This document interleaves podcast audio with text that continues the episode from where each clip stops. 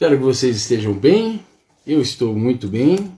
Estarei melhor ainda já já na presença da minha equipe querida. Essa aqui é a segunda live da primeira rodada, do primeiro mês do Checkpoint. Se você não faz ideia do que é que eu estou falando, rapidamente vai aqui uma explicação. Checkpoint é um projeto que eu iniciei esse mês voltado para estudar hip hop dance e eventualmente gerar melhores práticas, gerar mais entendimento sobre essa dança, gerar melhores práticas, um envolvimento um pouco mais sadio de todo mundo com essa dança, um envolvimento mais respeitoso e mais sustentável para como a gente lida com essa dança. Então é um projeto mensal, Uh, ele, na verdade, ele é contínuo, esse é o plano, que ele não tenha pausa, que ele siga direto, mas que ele é dividido em blocos mensais. A cada mês eu convido três pessoas que, de acordo com a minha curadoria, representam muito bem essa linguagem de dança, tanto na pesquisa quanto na prática. Né? Pessoas que, na minha concepção, são ótimas representantes dessa linguagem e eu convido essas pessoas para estarem comigo durante um mês gerando algumas ações. Nesse primeiro mês está sendo nosso teste, né? A gente está avaliando como é que isso aqui funciona, se funciona, o que é que precisa melhorar, o que é que tem de interessante para ser potencializado. E nesse primeiro mês, então, o plano é gerarmos duas lives, dois ou três podcasts e um dia de aulas práticas online. Na primeira live, o plano é a gente gerar um corpo ideológico sobre o que é que este grupo em especial entende a respeito de hip hop dance, quais são as nossas referências estéticas, o que é que a gente, como é que a gente consegue definir, né, com essas quatro cabeças pensando, como é que a gente define essa linguagem e assim por diante. E hoje, essa segunda live serve para a gente interagir com vocês. Então, foi aberta uma caixinha de, de perguntas no story meu e eu coletei uma série de perguntas para que a gente discuta, debata aqui hoje e depois a gente abre para vocês que nos acompanham aqui para também contribuírem com outras perguntas, questionamentos, opiniões, seja lá o que for, para a gente usar como matéria-prima para essa discussão.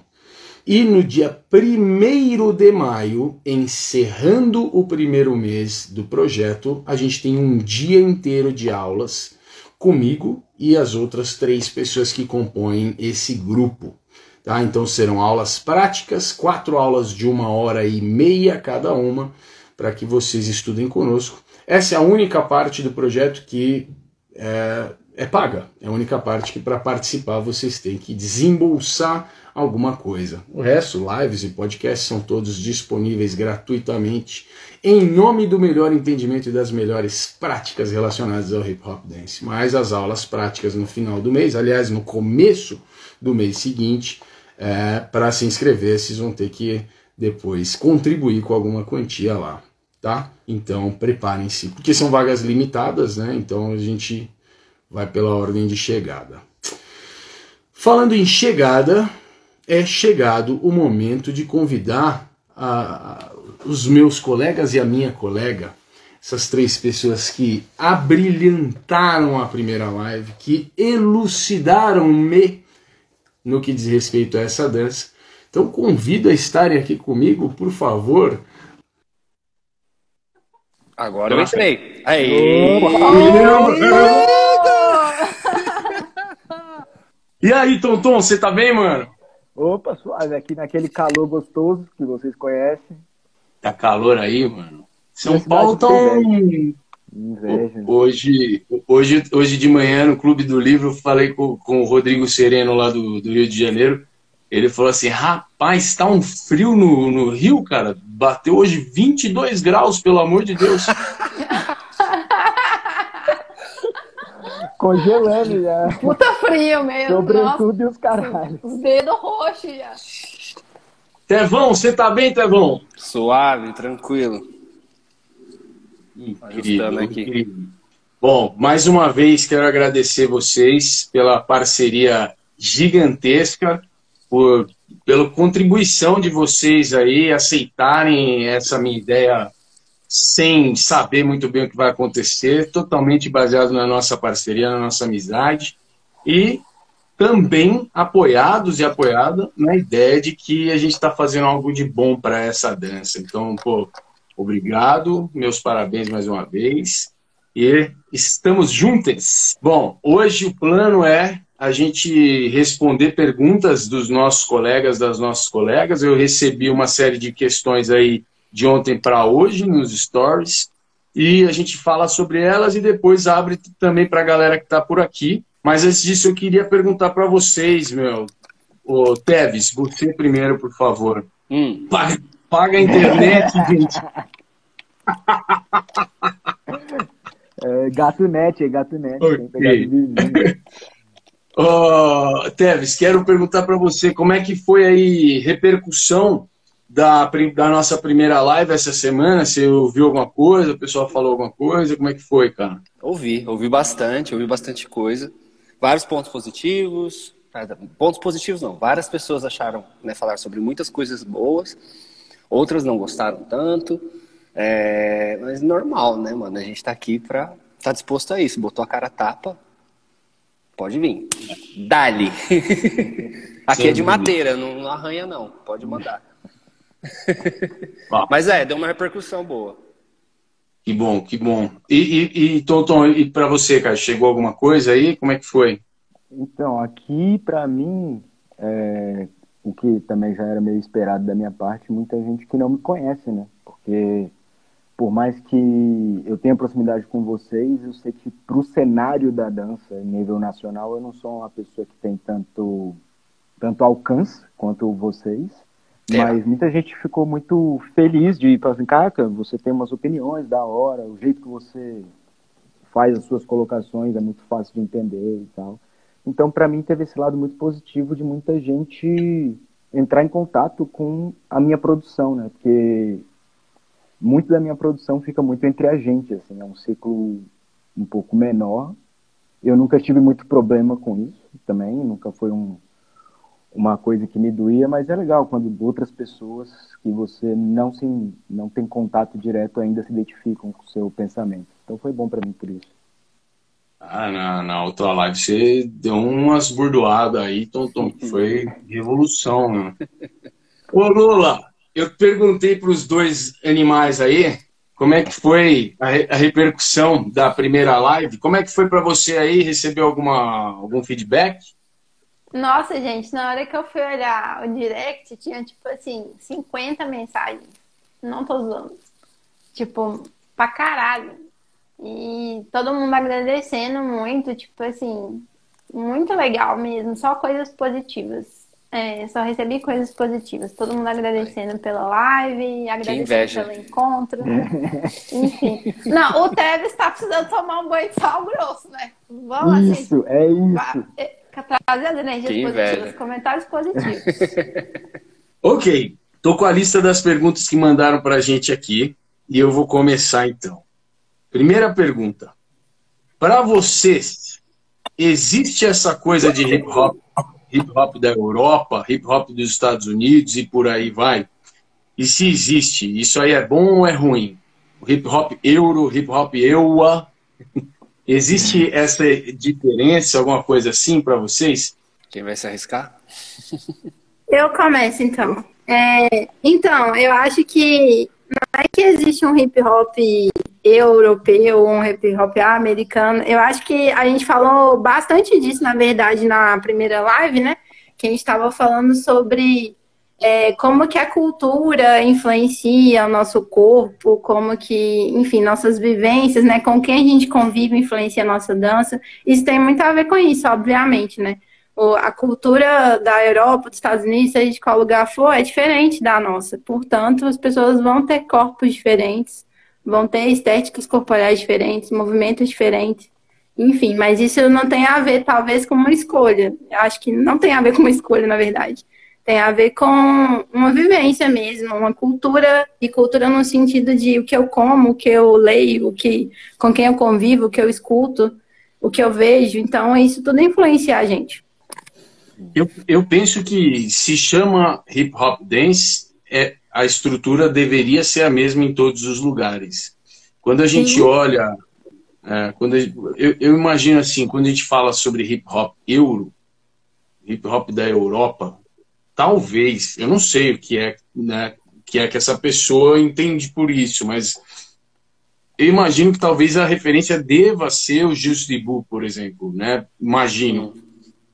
E, e aí, a gente tendo como referência uma batalha de dança, né? e, e, do tamanho que é o Just Dibu, né? Então, assim, pô, você deve satisfação para um monte de gente, tem toda uma parte de entretenimento, uma parte comercial que deve ser bem tratada ali. O Jusibu tem um histórico gigantesco de valorização de coisas nas performances que não necessariamente são fundamentos das linguagens. Isso é história, não é só o Jusibu, tá? Batalha, batalha em geral. Mas o Jusibu acho mais acentuado ainda, dado o tamanho daquele evento. Então, se a referência do tal do hip hop euro é, por exemplo, o Just Bull, certamente tem alguma coisa diferente na estética, tem alguma coisa estranha. Né? Mas quando tá estranho demais, simplesmente não é hip hop. É simplesmente uma outra coisa.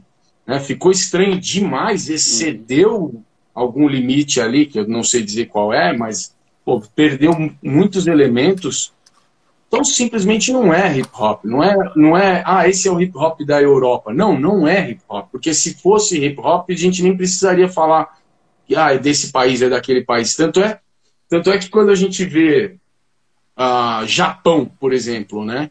Você não olha pro, pro drop e fala, ah, esse é o hip hop do. Não, drop não é do Japão, desculpa. Coreia. É, da Coreia. É... Quando você olha para a Coreia, por exemplo, ah, esse é o hip hop da Coreia. Não, é o hip hop. Né? Quando você olha a Kyoka, por exemplo, ah, esse é o hip hop do Japão. Não, é, é hip hop. Simples assim, né? Então, eu acho que não tem. Pode ter, como a Lola falou, né? Tem alguns elementos culturais, que a estética se transforma um pouco, mas isso diz respeito, como o Monshel Durden fala, por exemplo, são os elementos da, que são superficiais na cultura, não aqueles profundos. Os superficiais se transformam e dão identidade para cada lugar onde a cultura, onde as expressões estão acontecendo. Mas os elementos profundos, se eles mudam, a gente está falando de outra coisa agora. Então já não é mais. É. Eu acho que se a gente lembrar do, do Diazebu antigamente, eu não sei se chama, eu não acho que chama mais assim hoje, né? Se eu estiver falando errado, me corrija, mas chamava New Style, não chamava Hip Hop Dance. Então a, a intenção era um, eles nem colocaram esse nome, na verdade, não era New Style Hip Hop Dance, era New Style, porque acho que tinha, tinha disso, né? De ter, ter referências e ter mais prioridades com outros tipos de movimentação, né? Sim, e só, só acrescentar mais uma coisa, esse nome New Style, para quem não sabe, na verdade, veio porque por causa de Nova York, New York. Então eles tiraram de disso. Os franceses colocaram esse nome porque era um estilo que eles aprenderam em Nova York. E isso é um problema no cenário nacional aqui também, que tem uma galera que não sabe definir exatamente isso que a gente está falando. Uns chamam de new style, outros chamam de só freestyle, outros chamam de hip hop, outros chamam só, sabe, nome separado. E, mas, é, tem uma, tem uma coisa que o Henrique sempre fala, assim, eu acho que com certeza ele vai falar isso hoje também, mas é sobre quando você carrega uma nomenclatura, automaticamente você entra dentro de uma caixinha, né? E dentro dessa caixinha tem coisas ali que, querendo ou não, elas têm que existir para elas corresponderem Sim. àquela nomenclatura. Uhum. Então, acho que é muito isso, né? Eu não vou, sei lá. Eu vou dar aula de street jazz, gente. Street jazz funk, imagina? Eu dando aula de jazz funk, maravilhosa. E aí, tipo assim, só que imagina eu ponho lá jazz funk, chega lá, eu solto um Dilla e fico lá batendo cabeça loucamente. Tipo, não condiz, né, o que, o que tá acontecendo com a nomenclatura que você tá designando. Então, isso é importante a gente entender também. E até usando disso, né, teve um, também, usando um, me apropriando de exemplo do Henrique também, de quando ele fala assim, já que você não quer entrar em caixinha nenhuma, coloca a aula da Lola aula do Teves, aula do Tonton, aula do Henrique. Não coloca uma nomenclatura, porque quando você coloca, velho, automaticamente tem umas coisas que você vai ter que, de fato, corresponder ali, né? É, eu sempre trago as minhas analogias né, bem, bem loucas. E para mim, tipo, sempre que, você, que a gente fala de uma cultura, a gente está falando muito mais de uma semente do que do solo da onde você planta essa semente. Então, se você está falando da, da, dança que é pertencente a uma cultura, você está falando dessa semente. Aonde você colocar esses solos? Era o solo europeu? Mas o que, que tem dentro dessa semente? Então, como é que você vai me falar que essa planta é europeia se a semente não é? Né? Então, eu sempre tenho essa ideia da, da semente, do tipo, não adianta você querer transformar essa semente em outra coisa, só que se for outra planta. Só se você está falando de outra coisa. Aí, beleza, aí você pode chamar com, um a... novo nome que você quiser. Só que aí a partir E se a terra não for boa?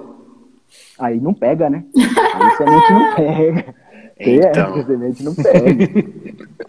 tipo, assim, o que eu acho que acontece muito é, e, e, leva a esses, a esses problemas de nomenclatura é que as pessoas têm uma.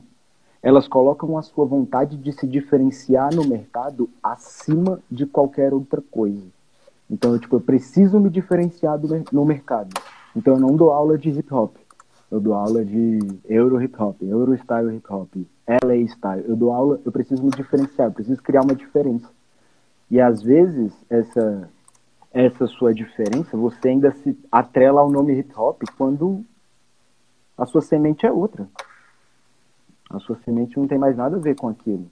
Às vezes você viu a semente uma vez na sua vida, você está plantando outras coisas. Então, acaba que, que uma necessidade de, de diferenciado, tipo assim, ah, não, o que eu faço é único, o que eu faço é diferente, o que eu faço é. As pessoas nomes e se esquecem que nomes significam coisas. Né? a analogia da semente é muito boa, cara. Faz muito sentido. Uhum. Faz muito sentido.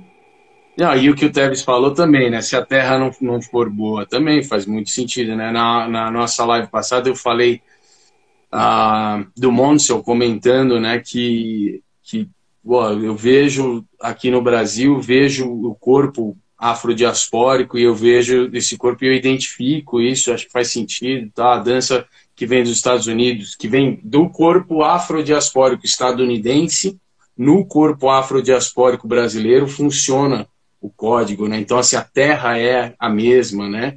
Agora, no leste europeu ou em alguns lugares da Ásia, por exemplo, eu não vejo aquela mesma estrutura, tal. Quer dizer, é outro tipo de terra, né?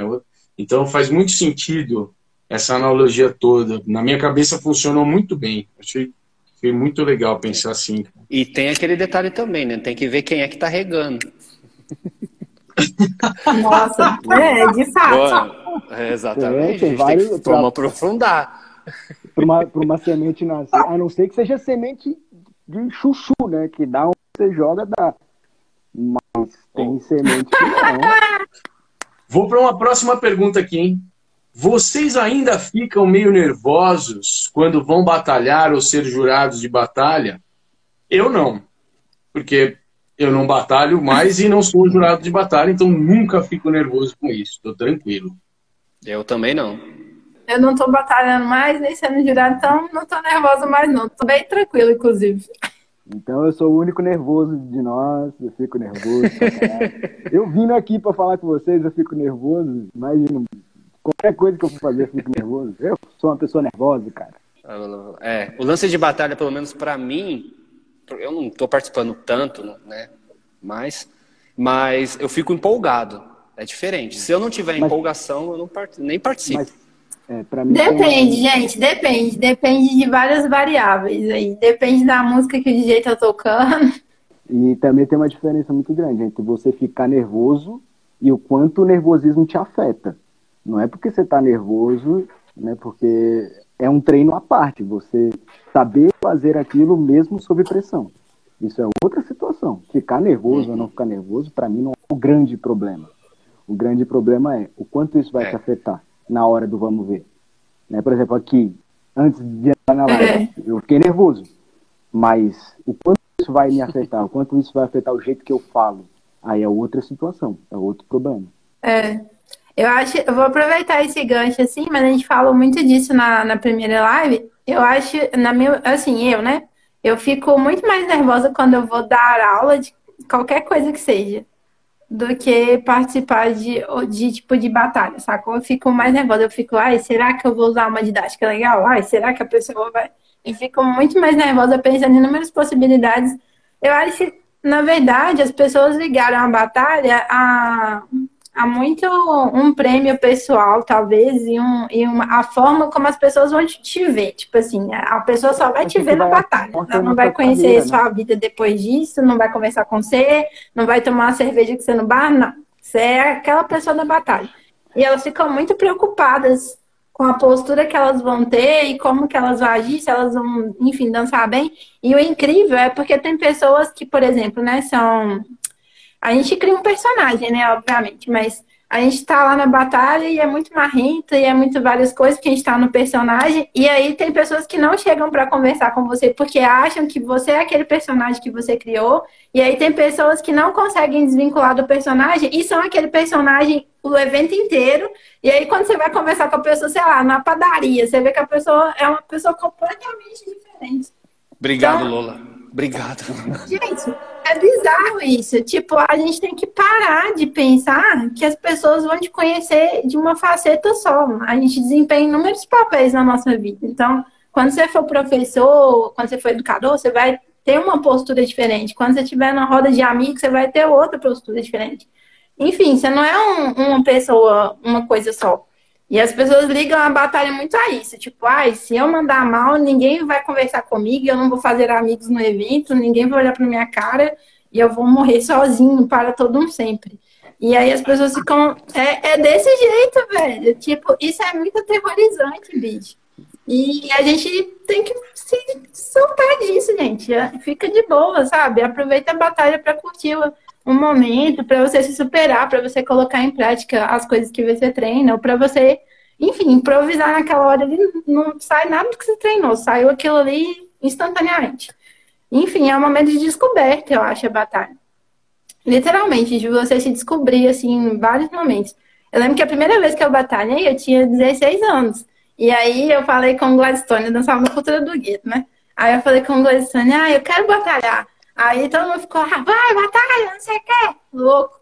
E aí eu saí de lá, e eu tava super nervosa, todo mundo olhando. Aí na hora que eu saí de lá, eu falei assim, nossa, gente, nem é tão ruim assim, todo mundo ficava falando, não sei o quê. tipo, saí de boaça, sabe? Mas eu tava nem aí, tipo, eu só tava afim de experimentar a sensação. E as pessoas ficam numa, numa gana sinistra. Nossa, deixa eu treinar 50 horas por dia, vou pegar fulano, vou arregaçar na batalha. E acho que a gente tem que se desprender disso. Eu acho que as, as experiências que a gente vive são para a gente de fato se descobrir, seja como profissional, seja, enfim, pessoalmente falando, e desvincular desse personagem fixo que ele só que ele existe lá e para todo um sempre. Não é assim que funciona. Nossa, Lola, obrigado, obrigado, obrigado. O meu, o meu emocional em relação à batalha sempre foi. Eu sempre fiquei nervoso para fazer júri. Eu, eu, para cada para cada vez que eu batalhei na minha vida, eu fiz 30 júris de batalha. Então assim, eu batalhei muito pouco e fiz muito júri.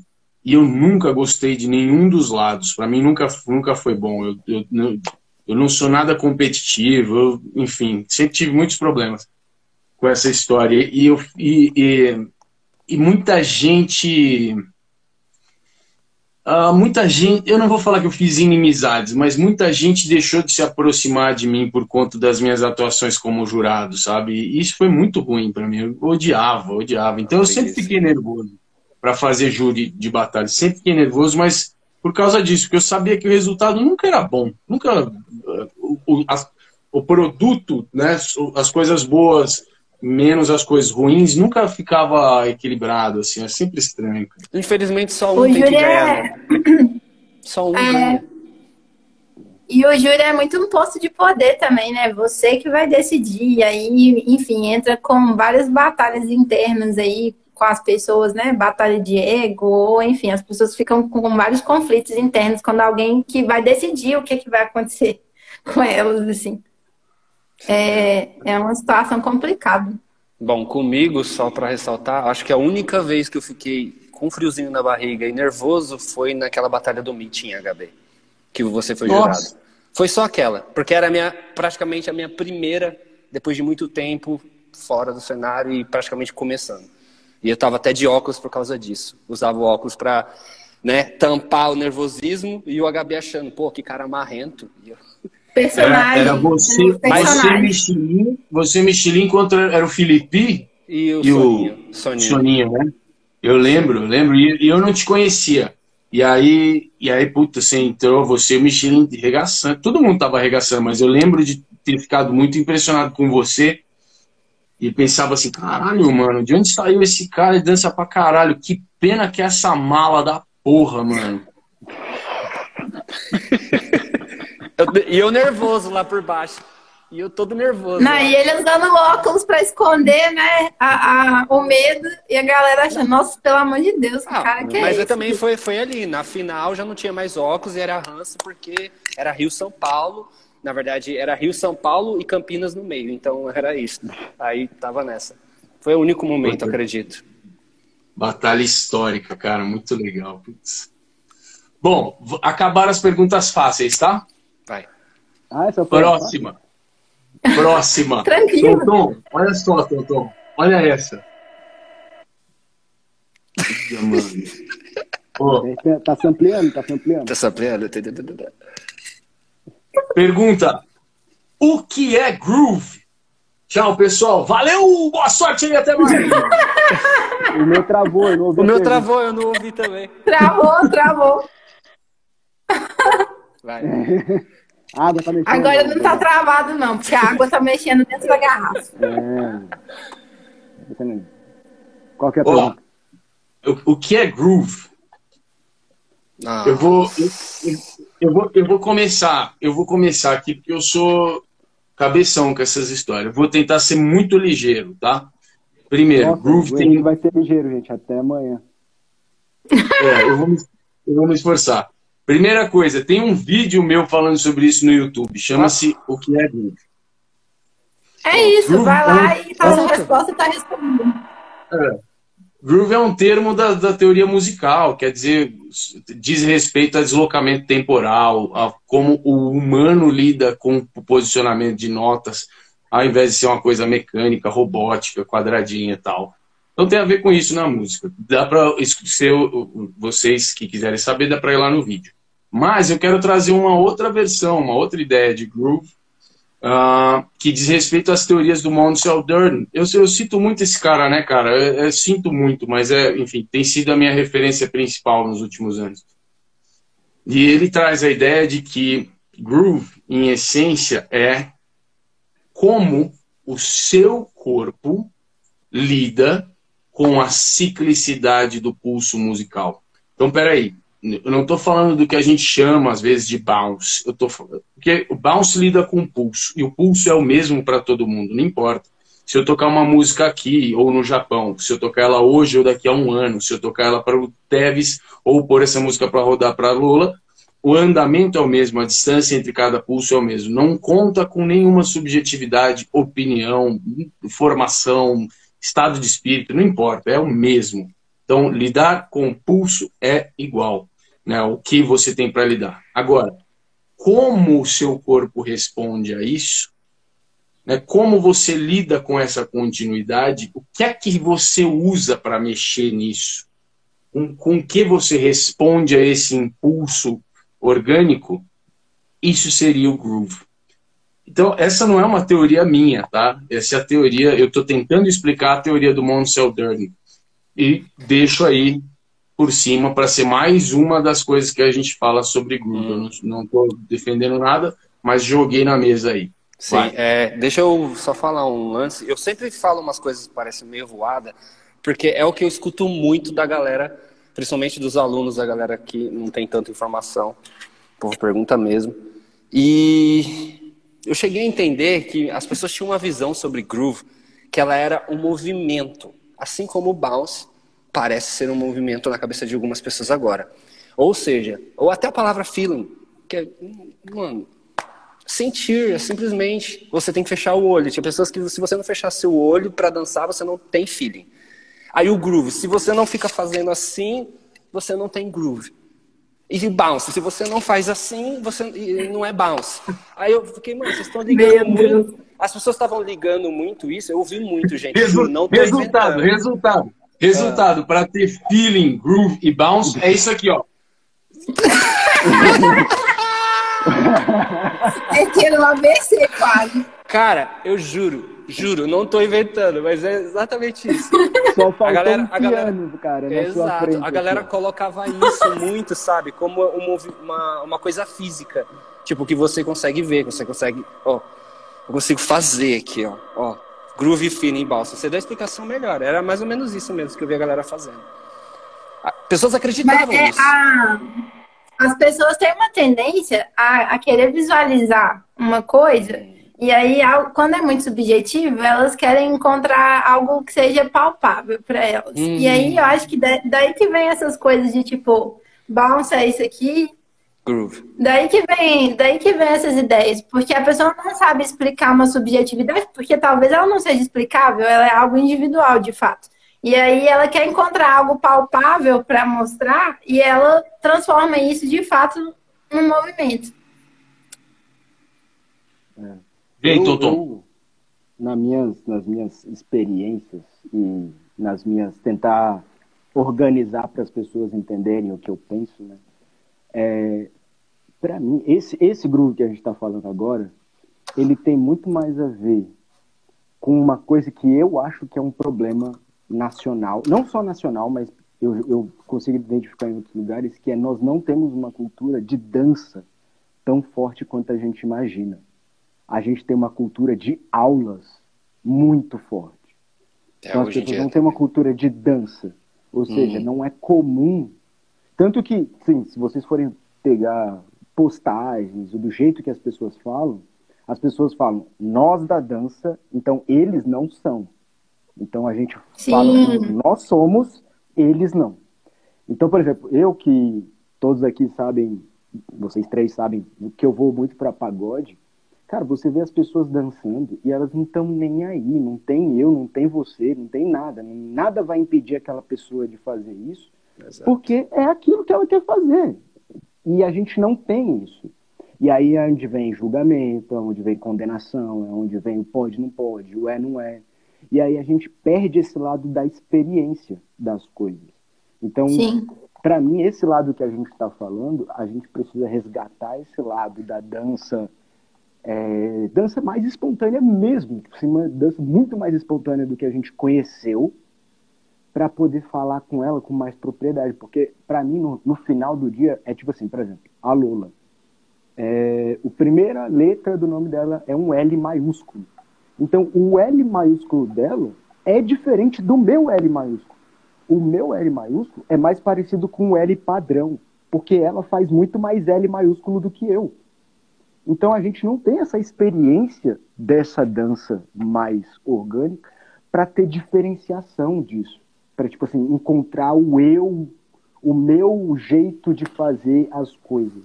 A gente não tem lidado com essa parte porque a gente já começa na parte do do aprende isso aqui, aprende isso daqui, aprende isso daqui. Esse é o movimento, esse é o próximo, esse é o próximo. E ainda com o formato que a gente tem as aulas, isso ainda vem uma outra cadência de problemas.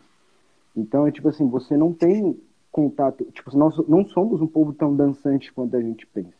Por mais que nós somos, tipo, tem malandragem, tem muita coisa aqui no Brasil, a gente, a gente se separa das pessoas comuns da dança, vamos dizer assim, do, do povo que dança mesmo. Assim. A gente decidiu estudar isso e por isso agora a gente é, a gente nós somos nós, nós somos o pessoal da dança e eles não. É. E para mim a gente só decidiu estudar isso. A gente só decidiu, tipo assim, a gente só, tipo, velho, até onde dá pra ir com isso? Até onde eu vou pra, pra, pra onde que eu vou? É só essa a diferença. Não existe, tipo assim, quando eu tô no, no pagode dançando com a tiazinha do pagode, mano, pra mim ela tá arregaçando. Ela tá, tipo assim, velho, eu tô ali tendo aulas e aulas e aulas. Porque eu demorei a ter, tipo, ter esse tipo de contato com uma dança, tipo, dança, dança purona, assim, dança mais. Uhum. Então. Sem, sem, sem conceito, sem nome, ah, sem nada. Não, é, sem, tipo, sem nome. Mas a gente não pode generalizar também, né? entende que, tipo assim, tudo. Aí, aí você fala pra tia Zona, assim, a tia Zona velhona, 70 anos querendo dançar com você. Aí você fala, assim, pô, eu não sei dançar. Aí ela, meu filho, todo mundo sabe dançar. Tudo que você fizer aqui hoje vai ser samba. E aí você fica tipo assim, cara, ela dá a mesma aula que os velhão da dança dá, entende? Tipo, os velhão, tipo, o Z. Joe Wilson. Tipo assim, daí, só faz, só vai, sacou? Tipo, é a mesma ideia por trás. Entende? E é só porque a gente decidiu estudar, e aí a gente é a gente, e eles são eles, e é nós contra eles. E acontece, e acontece às vezes você tá em algum lugar assim que é mais que é mais solto, né? Que é mais espontâneo assim, e às vezes vem alguém da dança, né, usando isso. E aí a pessoa quer incorporar um monte de passo lá, quer, tipo assim, entrar debatendo com a galera, assim. E não é isso, sabe? É, é... Eu vou dar um exemplo que eu sempre uso, assim, porque marcou a minha vida, não só como dançarina, mas como tudo, porque aqui em BH tem um lugar que chama Viaduto Santa Teresa, que quem tiver aqui vai conhecer. E lá no viaduto a gente se juntava. Existem várias manifestações culturais que acontecem lá, não só ligados e atrelados ao hip hop. Tem tipo roda de forró, tem tudo. E aí, nesse espaço X, que era o viaduto Santa Teresa, que é, né, de fato, é, do lado tinha o samba da meia-noite, do lado tinha uma casa que chamava Bordelo, que tocava, tipo assim, funk music, e vinha os caras do soul das antigas dançar. E aí ficava tudo unido. E para além disso, tinha a galera que era moradora de rua da região, que é no Baixo Centro, que colava nas rodas de dança. Se a gente pegar qualquer vídeo do duelo de MC, tipo, Noite das Danças, tipo, você vai ver um monte de morador de rua entrando e dançando junto com a gente, tipo assim, e regaçando lá. E, tipo, não tem que fazer um passo X. Ele tava sentindo a música e tava curtindo, sacou? Ele tava afim de entrar na roda porque ele tava afim de curtir. E a gente aprendeu muito com isso. Tipo, no começo tinha várias pessoas que, ai, não deixa essa galera entrar na roda, que não sei o que, tá atrapalhando. Aí, tipo, foi todo um processo de conscientização, tipo assim, do monge que era MC da época, de falar com a galera, porque tinha muita gente que achava ruim, sacou? E depois que isso foi se desmistificando, a galera foi tipo, entendendo e dançando junto e não tinha mais nada. E não era uma preocupação de executar um passo ou de fazer um movimento bonito. Era só de você, tipo, compartilhar aquele momento ali com aquela pessoa, de curtir a música. Eu acho que as pessoas perdem-se muito nesse, nesse momento, né? E vindo dessa cultura de aula é mais foda ainda, porque você tá dentro da sala de aula o tempo inteiro, tá, tá, tá, tá, tá. Aí o professor do nada fala assim, agora vai lá, solta, faz o seu jeito, vai, traz, traz o seu feeling aí pro negócio. A pessoa fica, oi Brasil, tudo a pessoa, a pessoa fica tentando fazer o caderninho de caligrafia, entendeu? Com aquelas letrinhas pontilhadas assim, ó, e ela não... Assim, se você ficar naquelas letrinhas, a sua personalidade vai ficar onde? Imagina se a gente, tipo assim, cada um de nós escrevesse, tipo, o A desse, desse jeitão lá, que o povo ensina. Ninguém escrevia desse jeito. Ninguém no mundo escreve o A desse jeito, saca? Mas eu acho que pra gente poder começar a falar de groove, groove mesmo, a gente precisa voltar 10 casas para conhecer esse aspecto da dança, para poder depois entender o seu jeito de fazer as coisas, porque a gente precisa dar espaço para que você tenha o seu jeito de fazer as coisas. Tipo, não existe, hoje em dia não tem, tem pouquíssimo espaço. E aí, tipo assim, cada um de nós que está aqui, provavelmente em algum momento teve que romper com expectativas de alguém para poder encontrar algo que servisse para a gente. Porque não tem espaço. E se não tem espaço, ou você mete a Nina Simone, levanta e vai embora, ou você não. mete o pé na porta e vai fazer o seu, entende? É. Eu, eu, nunca vou esquecer, eu, eu, eu e a Tati no Mi Casa Su Casa, lá em Can, Cancún, acho que foi, e, e as festas sei lá, quatro dias de festa seguido, de, de, de tarde e de noite.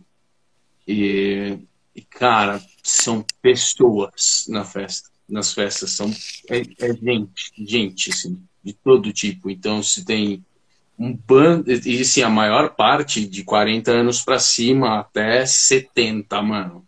Você vê tiozão e tiazona de andador de, de, de idoso, assim, bengala tal, regaçando, só a rauseira comendo. E o que, meu? Você vê isso aqui, ó, a noite inteira, cara, a noite inteira arregaçando, assim, a noite inteira. Aí, de repente, no meio do furdunço, você vê alguém assim, metendo toda a cartilha de vocabulário do House, os passos que tem nome. Você vê um por um dos passos assim, você vê lá no meio. Aí eu, eu, eu lembro assim, eu e a Tati, a gente olhava e o que, que a gente falava, virava e falava assim, oh, aquele é da dança.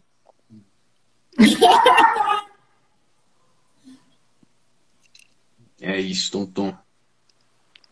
É foda. Tá, tá, algo, algo de errado não está certo. Exatamente. Uma pergunta boa aqui, ó. O bounce foi criado pelos rappers? Foi. Próxima. Não, é, foi. Caraca, Totô. Regaçou. Foi, não, eles pensaram, né? Eles não, pegaram mais de pensar exatamente. Eu falei essa e aí alguém saiu, e aí lá fora vão falar assim, não, porque o Tonton falou. Hum. Não, não, eu tô brincando, gente, não é verdade. Oh. É, é, mentira, isso daí. Só uma coisa para acrescentar, tipo, a gente vai falar mesmo? Vai responder essa pergunta assim? Vamos, nós vamos. Se a pessoa fez a pergunta, é porque ela não sabe e merece uma resposta. Ó, tá. não.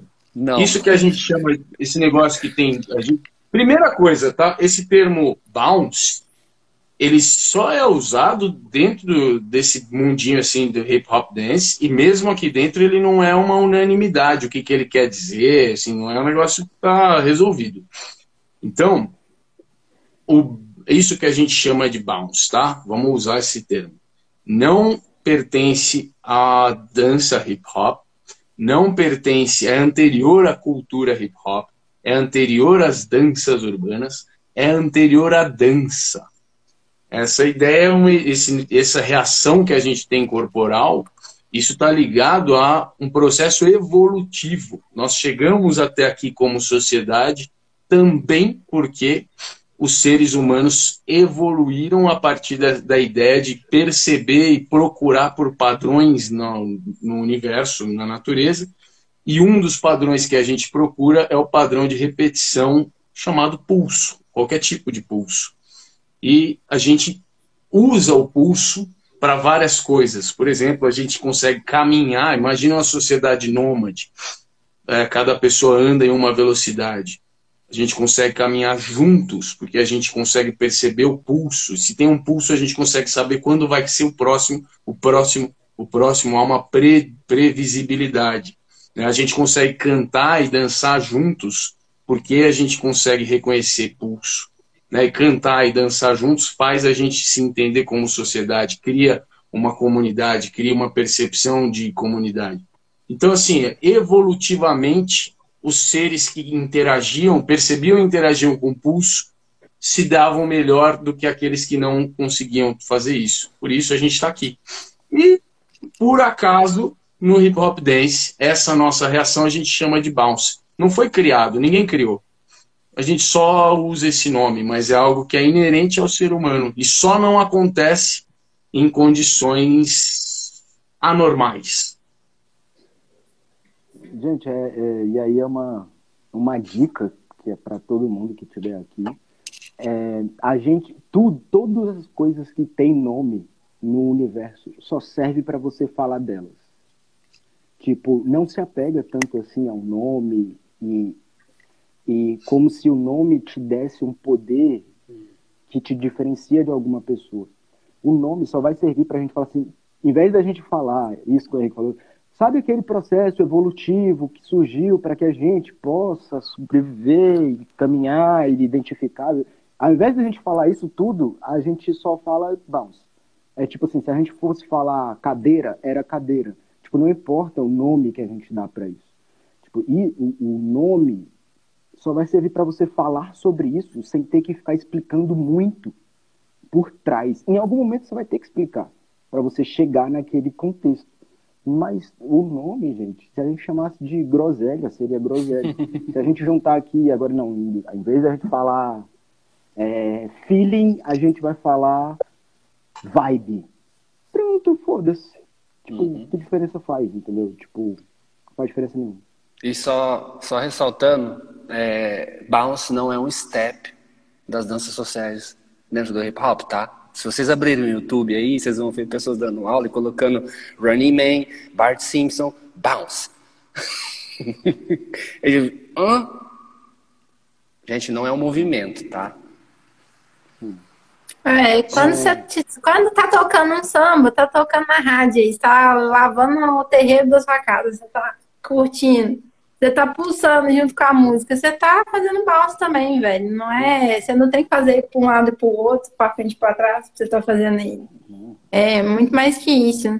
E você pode estar tá fazendo balsa, estar tá fazendo outros passos sociais, outras coisas, outros movimentos. Não precisa, ele não é sozinho e ele só existe daquele jeito para frente, para o lado, para o outro, isso aí se chama policentrismo.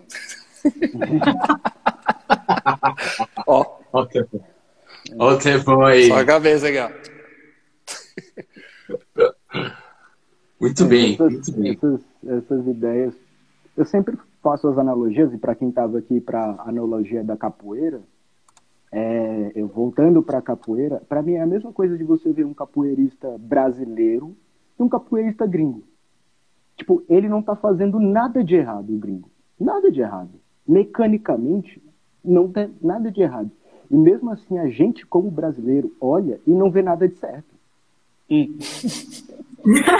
e, tipo assim, vou... é bem... a maioria de nós, tipo assim, por exemplo, a maioria de nós não é capoeirista.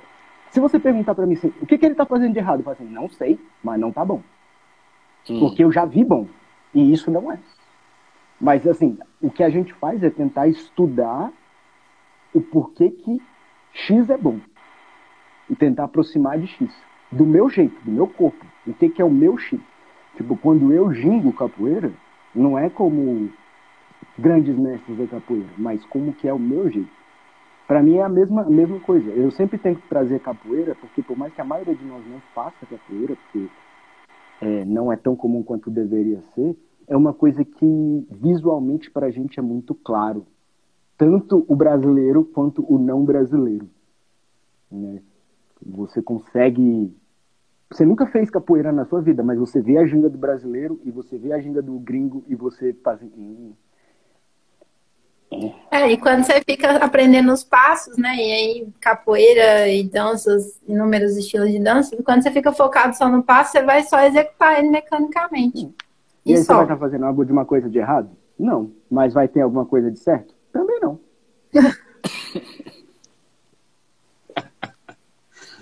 Boa, muito bom. Muito bem, vou para mais uma próxima aqui. Como vocês treinam? Levanta a bunda e vai. Eu solto a música e é isso aí. 24 Bom, horas? É, é, que, é, é que 20... se o Tevez for responder, não vai, a, a é... gente vai até amanhã. Eu vou, eu vou encurtar. 24 horas por dia. Enquanto eu estiver acordado, eu tô treinando. Tô dormindo, eu tô treinando. É isso. Mas vou, é, vou resumir. Isso tem que Acho... especificar também, né? Como vocês treinam. Tem vários tipos de treino. Eu posso Exato. estar treinando escutar, como escutar a música melhor. Eu posso estar treinando como mexer o pé melhor. Enfim. É. Bom, eu vou falar agora do meu treino que já dança há um tempo e já, enfim. O que eu tento olhar? Eu tento olhar para tudo, tudo ao meu redor. Por isso que eu falo que eu treino 24 horas, desde a minha relação com os meus amigos, a minha relação com a minha mãe, a minha relação comigo mesmo, a minha relação com a minha comida, o jeito que eu preparo ela. Aí eu já estou indo para outro lado. Tudo. Ah, o meu banho, tudo. Eu olho em cada detalhe, mas eu não fico também tipo, ah, eu, nossa, é esse movimento aqui, eu vou usar na dança. Não, a gente você vai analisando tudo normal e você começa a tirar várias teorias. Uma das coisas que mais me ajudou durante os meus treinos é línguas. Eu entendi outras línguas, aprendi inglês, chinês, coreano e sei lá o que mais. E isso, vum, ajudou muito no meu treino pessoal, a aprender coisas. Não só ficar treinando dança. Eu passo 10 horas por dia aqui dentro do estúdio, é, recentemente, Estou com esse foco porque eu fiz isso durante dois anos e quero fazer de novo, porque não tenho tempo para fazer. E nessas 10 horas, eu não danço 10 horas direto, mas eu estou, minha mente está ativa, organizando coisas. Isso também é treino, organizar. Né? Também eu acredito que seja um treino, você conseguir organizar tudo isso. Enfim, a única parte que eu falo, vou treinar de verdade, é quando eu não sei fazer tal coisa, ou uma dança X que eu quero me aprofundar e eu vou estudar. Eu fui com a ideia de treinar capoeira e aí eu também pensei, olhei e falei, mano, não é treinar capoeira, eu tenho que vivenciar isso aqui. E aí o mestre me ensinou como vivencia, tipo, entenda, respeita a cultura, esteja dentro dela. E eu acho que eu me tornei mais brasileiro depois que eu vivenciei um pouco mais de capoeira. E, mas não, não dei seguimento ainda porque né, pandemia. Enfim, é, e quando eu não sei o movimento específico, aí eu treino, uso a palavra treinar, vou praticar, vou aprender esse negócio que eu não sei fazer. Mas devido às outras coisas, outras qualidades, quando eu não sei fazer alguma coisa, eu olho, em dois segundos eu já consigo entender como é que faz, e enfim. Então, tipo, tá, acelerou mais do que ficar pensando em ficar no estúdio. Liga a música, o movimento. Ah, mas será que tá certo? Ah, mas será que não tá? Nem preocupo mais com isso. Entender a cultura hip hop, entender a dança, entender dança no geral, entender cultura do humano, para mim isso é importante e é o meu treino. Eu acho que esse é o meu foco recentemente. Eu não tinha isso antes. É isso.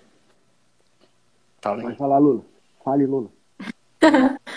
então, é, eu acho que, enfim, tem muito, tem, como eu estava falando, tem vários tipos de treino. É, teve uma época da minha vida que eu só ficava. Tinha dias que eu tirava para assistir videoclipe da década de 80, 90.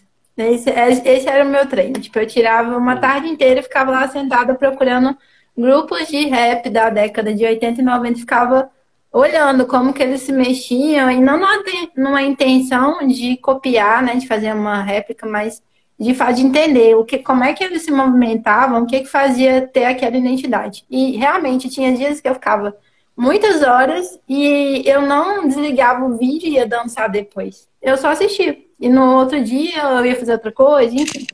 É, isso vai muito também do tipo de de experiência, o tipo de coisa que você estuda também, para além só da dança, né?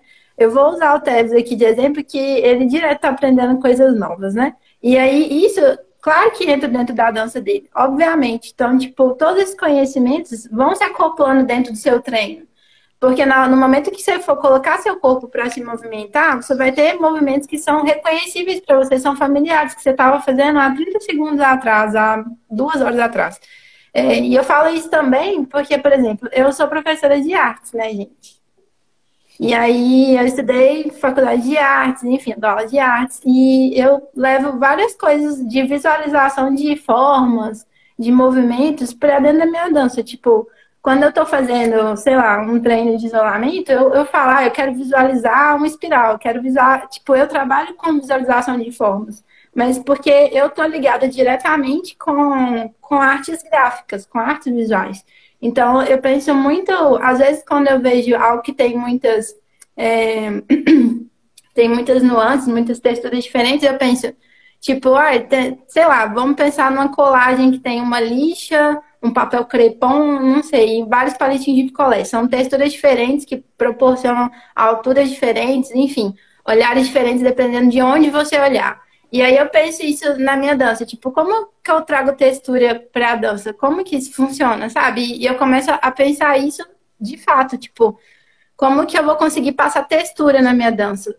Então, isso vai muito do que você também traz de conhecimento de outras coisas que você estuda, de outras coisas que você pratica. Porque, de fato, só sentar para executar um passo, você só está praticando para executar ele melhor e ser expert naquele passo. Você não está fazendo um treino que vai te trazer coisas para descobertas. Não, você só vai ficar muito bom, realmente. Você vai ficar incrível, foda, expert, mestre dos mestres daquele passo. Porque você vai estar praticando e repetindo ele, encontrando formas mais é, confortáveis do seu corpo executar ele. Mas realmente pensar em treino, acho que tem vários tipos de treino. Aí é pensar isso, tipo, quais coisas que você utiliza no momento em que você quer dançar. Quero soltar a música e ficar aqui dançando loucamente sem um foco, sem um objetivo inicial. Não tem um foco nenhum agora, eu quero só curtir. E aí, automaticamente, você vai fazendo descobertas, vai fazendo contrapesos, enfim, vai entendendo formas, vai visualizando imagens, enfim, vai trazendo forças que você trouxe de um outro exercício que você fez ou de um esporte que você pratica, e isso vai entrando dentro do seu treino. Você começa a se descobrir e perceber coisas ali. É, para dar meus dois centavos rapidíssimos. É, eu acho que tem tipo, a gente poderia ficar falando de várias formas de abordar esse, esse, essa ideia de treino, mas o que a gente tem que pensar é o que que dança, não é um ser humano que dança, né? pelo menos na minha filosofia de vida, outros bichos, eles não dançam, né? quem dança é ser humano, quem produz arte ainda é ser humano. Então, tudo que te fizer um ser humano melhor vai fazer você acabar dançando melhor.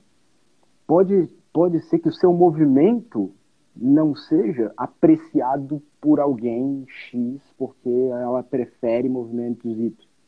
E aí a gente entra num outro problema, que é, por exemplo, quando eu falo para você, quando você me pergunta, tipo assim, ah, onde eu posso melhorar, eu só posso falar o que, que eu acho bom. Eu não posso falar. Então, tipo, treino, quando a gente fala treino, é tipo assim, o Tevez, ele acha uma série de coisas boas.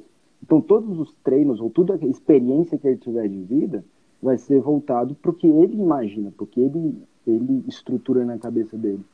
Então, se você não tiver para você o que, que aonde você quer chegar, se é que você quer chegar, porque não precisa querer chegar em lugar nenhum, graças a Deus, é, não tem ninguém que possa te, te te dar uma noção de treino. Eu, por exemplo, é, eu falei na, na live passada, pô, a, a, minha socialização com vocês melhorou a minha dança.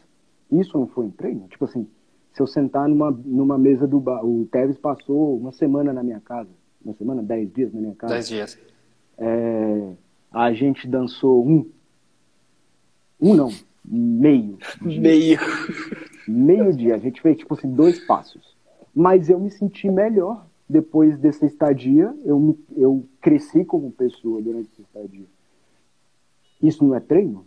Por que, que não é treino? Se eu sair desse, disso melhor, entende? Então eu acho que a gente tem uma ideia do treino, que aí é o meu lado educador físico, que o, o Henrique tem na veia dele quando ele dá aula, que é a mesma coisa que eu falo, tipo assim, se você acha que, sei lá, o Neymar, como um dos melhores jogadores de futebol do mundo, você acha que ele treina oito horas por dia e que ele acorda vai jogar bola durante oito horas, é tipo assim, você tá de sacanagem com a minha cara.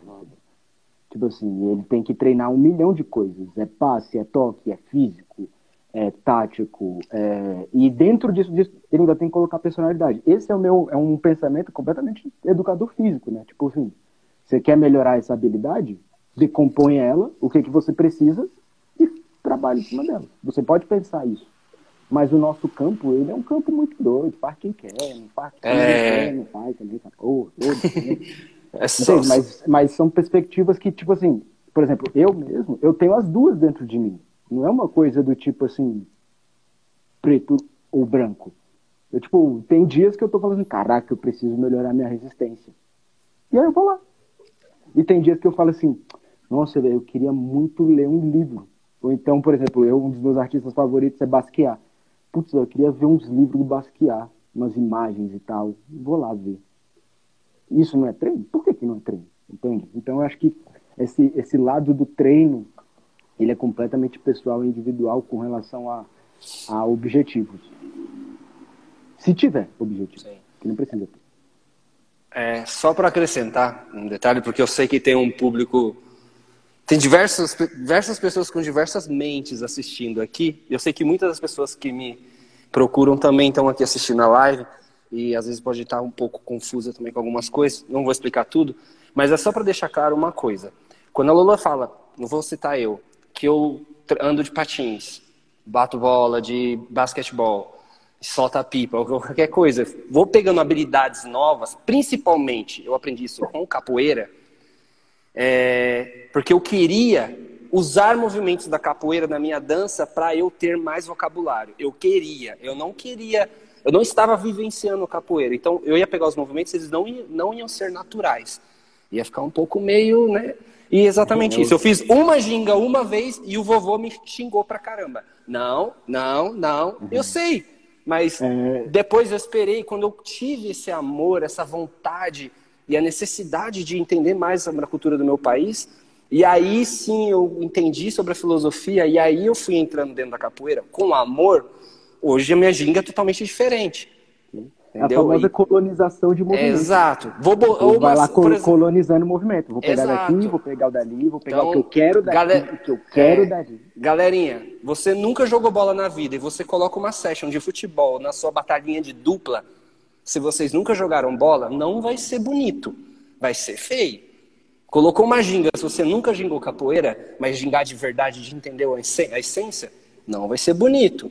Então a gente está falando de você criar um laço, né? Criar o laço com aquilo e vai a fundo. Eu não ando de patins para melhorar minha dança. Muitas pessoas me perguntaram isso. Eu ando porque eu gosto. E principalmente gosto de escutar música andando. E danço. Você sabe, você sabe que eu, eu, não, eu não treino. Eu, eu venho tentando abandonar o uso desse termo depois que eu tomei uma bronca de uma pessoa muito importante. Eu, eu tomei uma bronca é, de uma educadora muito importante, cara. Ela me falou assim, por que, que você usa esse termo treinar para dança, né? Por que, por que, que você fala sobre treinar? Um- uma palavra tão mecanicista, né? Uma palavra tão quadrada, limitante, ligada ligada à doutrinação, né? Enfim. E eu tinha uma ideia sobre treino muito diferente, assim, na minha concepção, treino era o que a gente fazia na tentativa de adquirir novas habilidades, né? Fazer coisas que seu corpo ainda não faz. E a quem me falou isso foi a Fátima Freire, a- uma das filhas do Paulo Freire, né? Na entrevista que a gente fez com ela no Pé na Orelha. E ela pediu, ela falou assim: "Ó, eu quero falar uma coisa, mas eu não quero que vá ao ar. Você pode cortar depois? Eu estou falando isso aqui abertamente agora. Para o mundo. Mas ela foi de uma gentileza comigo, cara. Ela me transformou naquele momento. Ela, ela, ela falou: Pô, você, você me parece tão preocupado com essa parte da, da aprendizagem. Por que você usa essa palavra? E eu fiquei sem resposta, mas ela me fez pensar muito, ela me fez pensar muito, cara. E eu tenho tentado abandonar esse termo, porque eu chamava essa ideia de treinar essa aquisição de novos conhecimentos, de novas habilidades e tal. E já tem uma palavra para isso, que é aprender. É aprender, aprender. E então eu tenho pensado nisso, né, cara? A ideia de treinar, para mim, eu tenho tentado substituir por aprender. E aí, eu quero só compartilhar uma experiência minha, que foi uma vez que eu fiquei. Eu tive uma lesão, nada demais, mas eu tive que passar umas duas semanas sem dançar.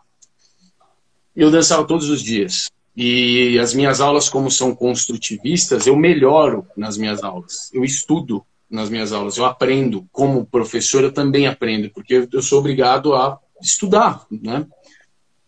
E aí eu fiquei umas duas semanas sem estudar isso na prática.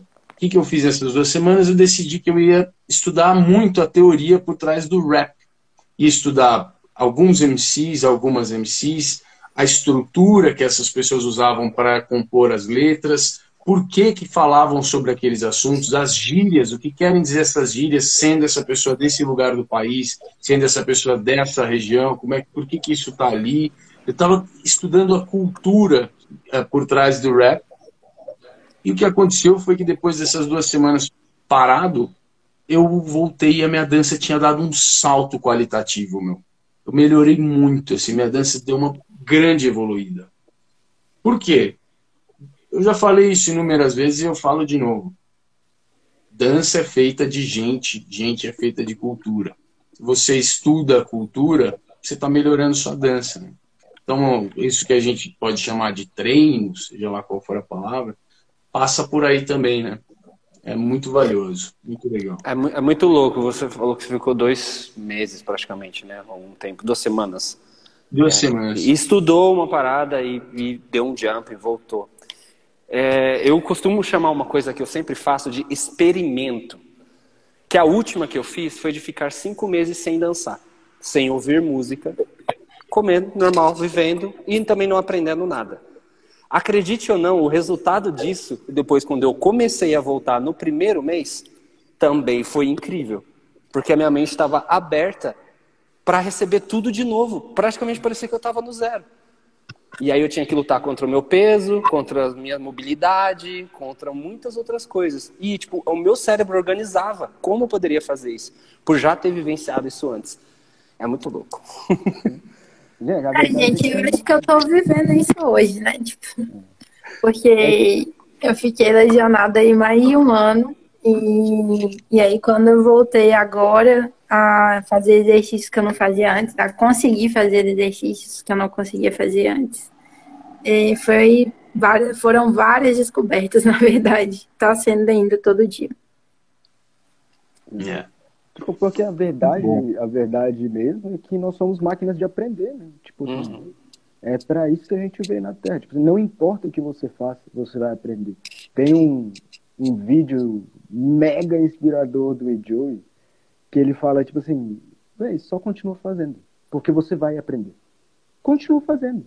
Tipo, é só isso, é só você continuar fazendo. Tipo, você não precisa de mais nada. Só continuar fazendo.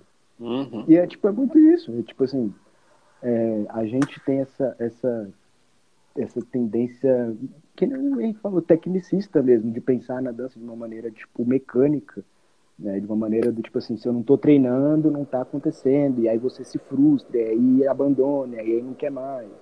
E, tipo, na verdade, você só está no seu próprio ritmo, no seu próprio tempo, na sua própria lógica.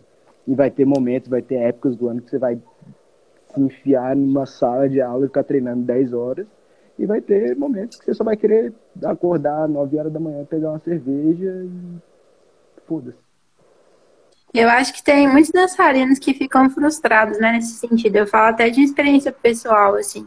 Enfim, passei por grupos, crios, em várias coisas. E é, em vários momentos que eram treinos de improvisação, né?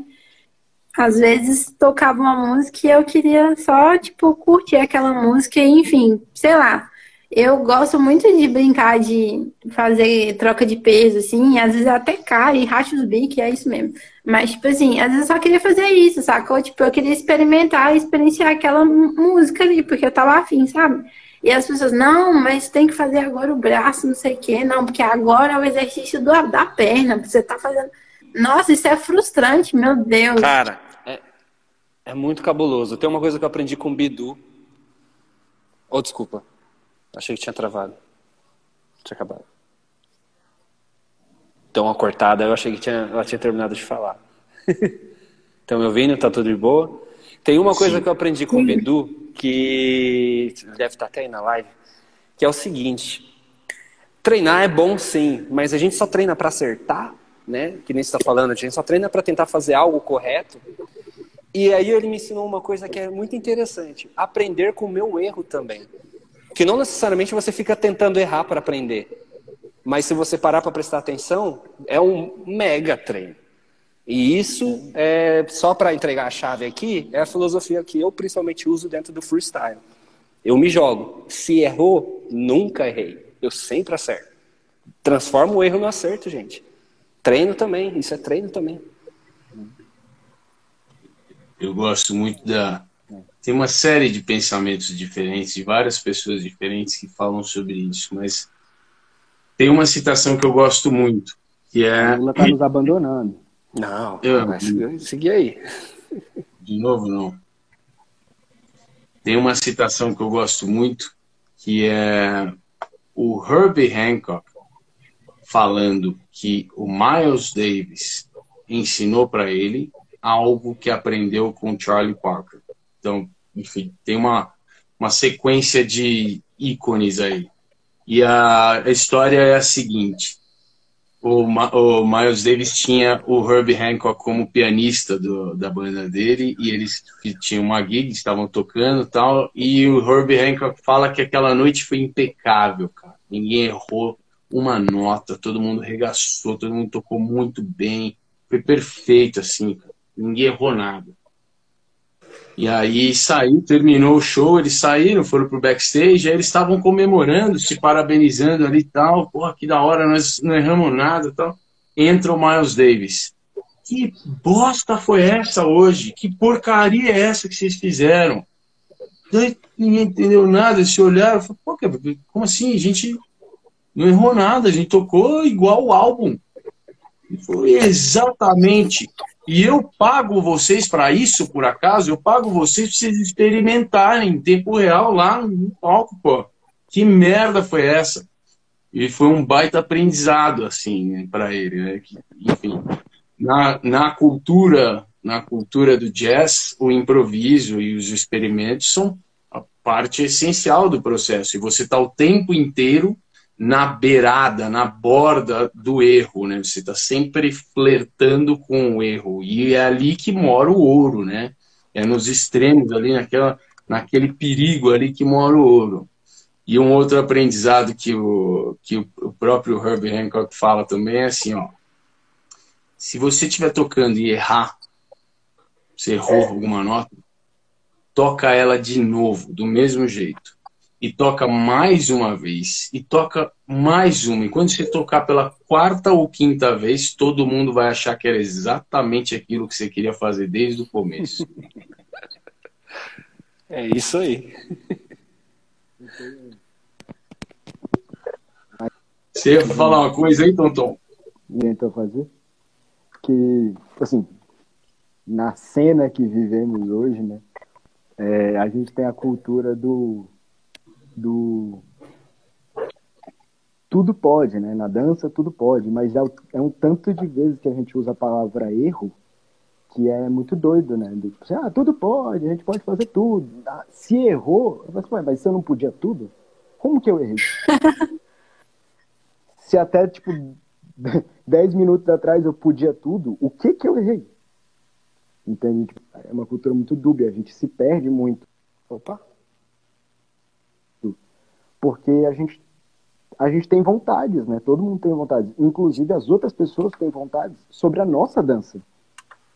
E aí, aí a forma que ela tem de consertar a nossa dança é falar que errou, é que não é assim, é que não tá bom. E aí o, o professor não consegue apreciar o, o, erro, o erro do aluno porque não tem uma visão.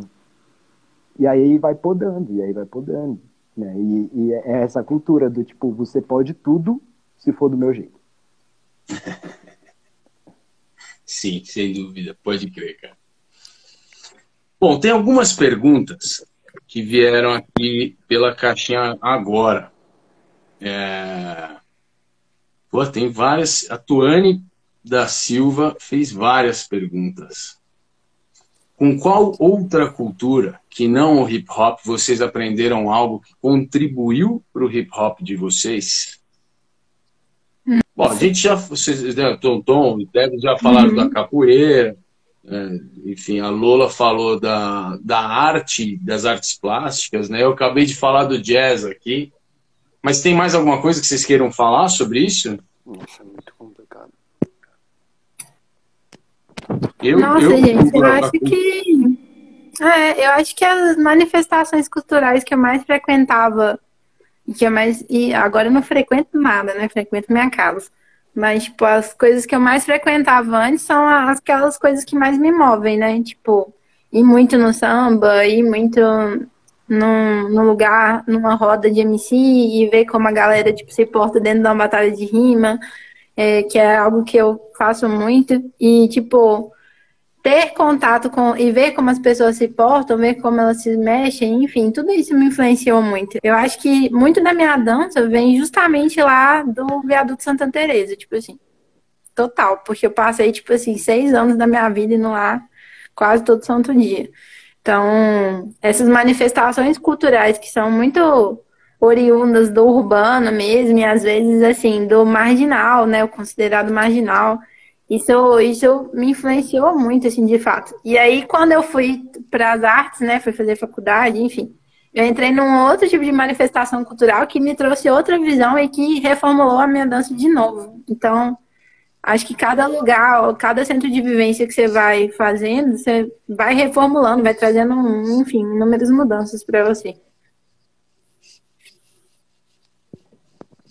Muito bem, vou pegar mais uma pergunta dela aqui. Quais os piores feedbacks de juradas que vocês já receberam? Os piores feedbacks. Posso falar? Quando eu não pedi.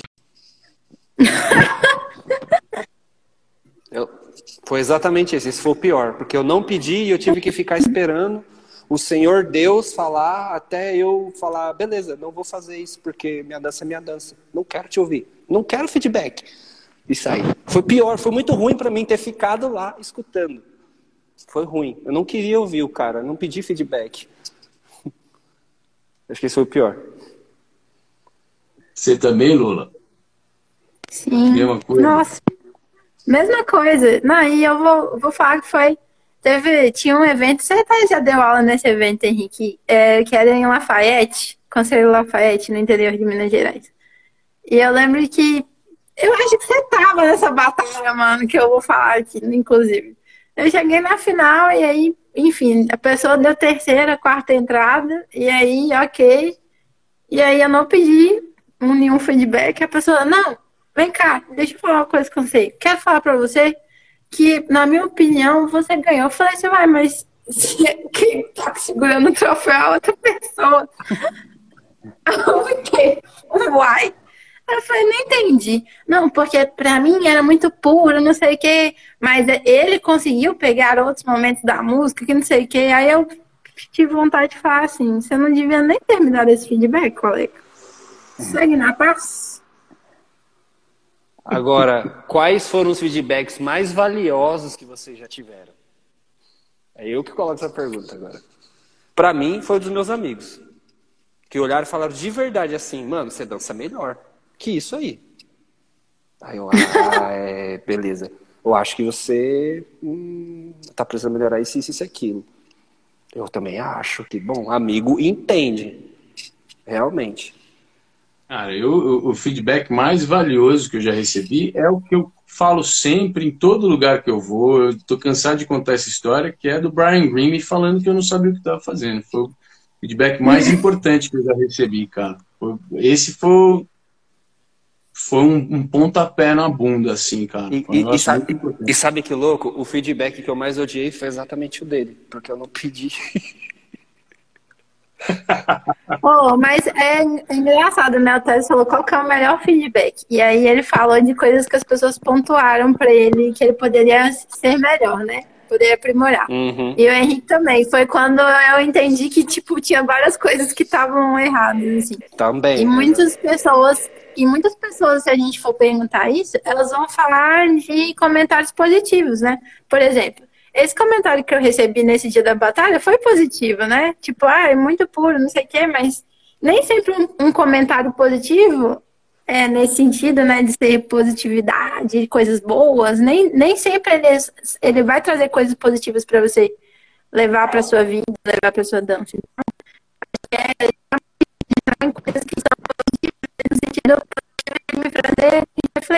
né? De tipo, de me fazerem coisas para pensar. Exatamente. Travou tudo.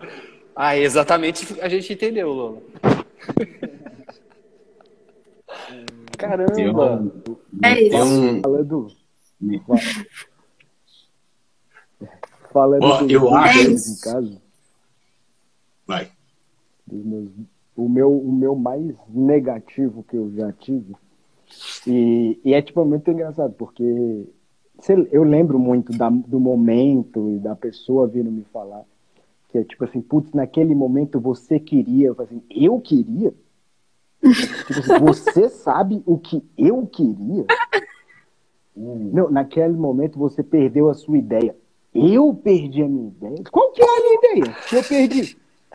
Você encontrou ela em algum lugar? Me devolve, então, porque eu não sabia nem que eu tinha. Caiu do bolso. Aí esse foi, tipo, um dos piores que eu fiquei, tipo, olhando pra pessoa do tipo assim, velho, eu não sei do que você está falando, eu vou embora. É, e o melhor é, tipo assim, com certeza foi do Hugo, Hugo Campos, que é um meu melhor amigo há um milhão de anos, que ele simplesmente falou pra mim, virou pra mim e falou assim, mano, tá ruim?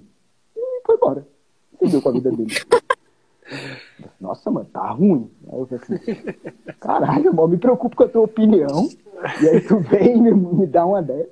Mas aí é óbvio, né? Tipo assim, pô, é uma das pessoas mais queridas na minha vida. Ele, ele não falou para me destruir, né? Então, para mim, porque, por exemplo, se fosse outra pessoa qualquer, era tipo assim, ah, tomar gordo do seu cu, foda-se. Mas eu acho que, que é, acho que todo mundo entrou nesse conceito tipo assim, enquanto mais próximo a pessoa tá de você, mais faz sentido.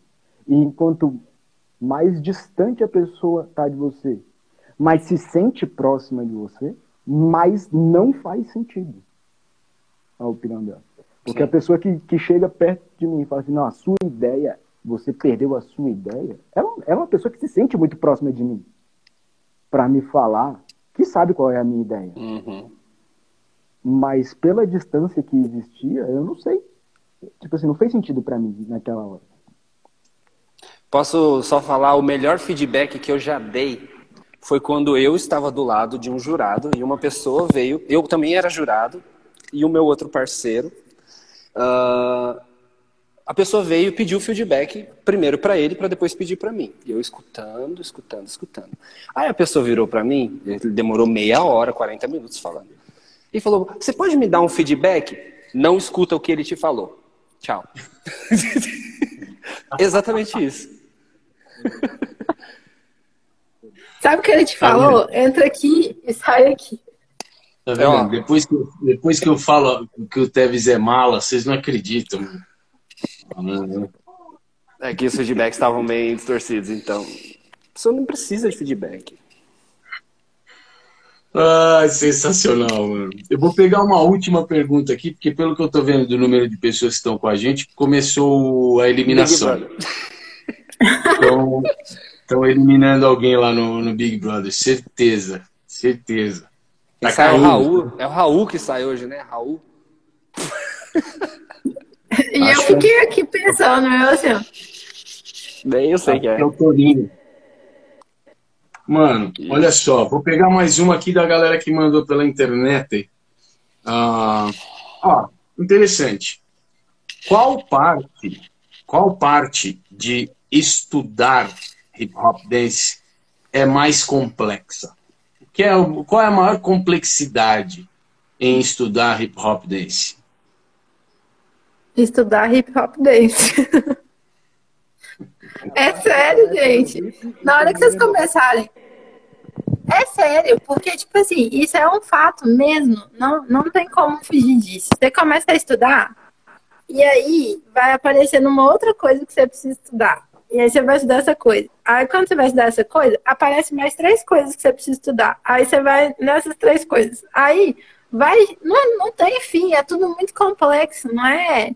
Não é simples de procurar no Wikipedia, gente. É muito complexo e tem várias coisas, várias, é, várias variáveis, né? O Henrique falou e a gente falou disso, né? Sobre a diáspora sobre os, onde né, que essa diáspora se encontra, aí você vai estudar sobre isso, aí você cai lá na galera, e aí você fica, meu Deus, o que, que influenciou o corpo das pessoas? Aí, enfim, aí você começa a entrar num conflito existencial, porque tem muita coisa para você estudar e você não tem tempo de vida o suficiente para isso. E é por isso que é complexo estudar hip hop isso. E vai atingindo outras danças também, né? Então você vai ter que ir para outras danças ainda. Esse que é o problema.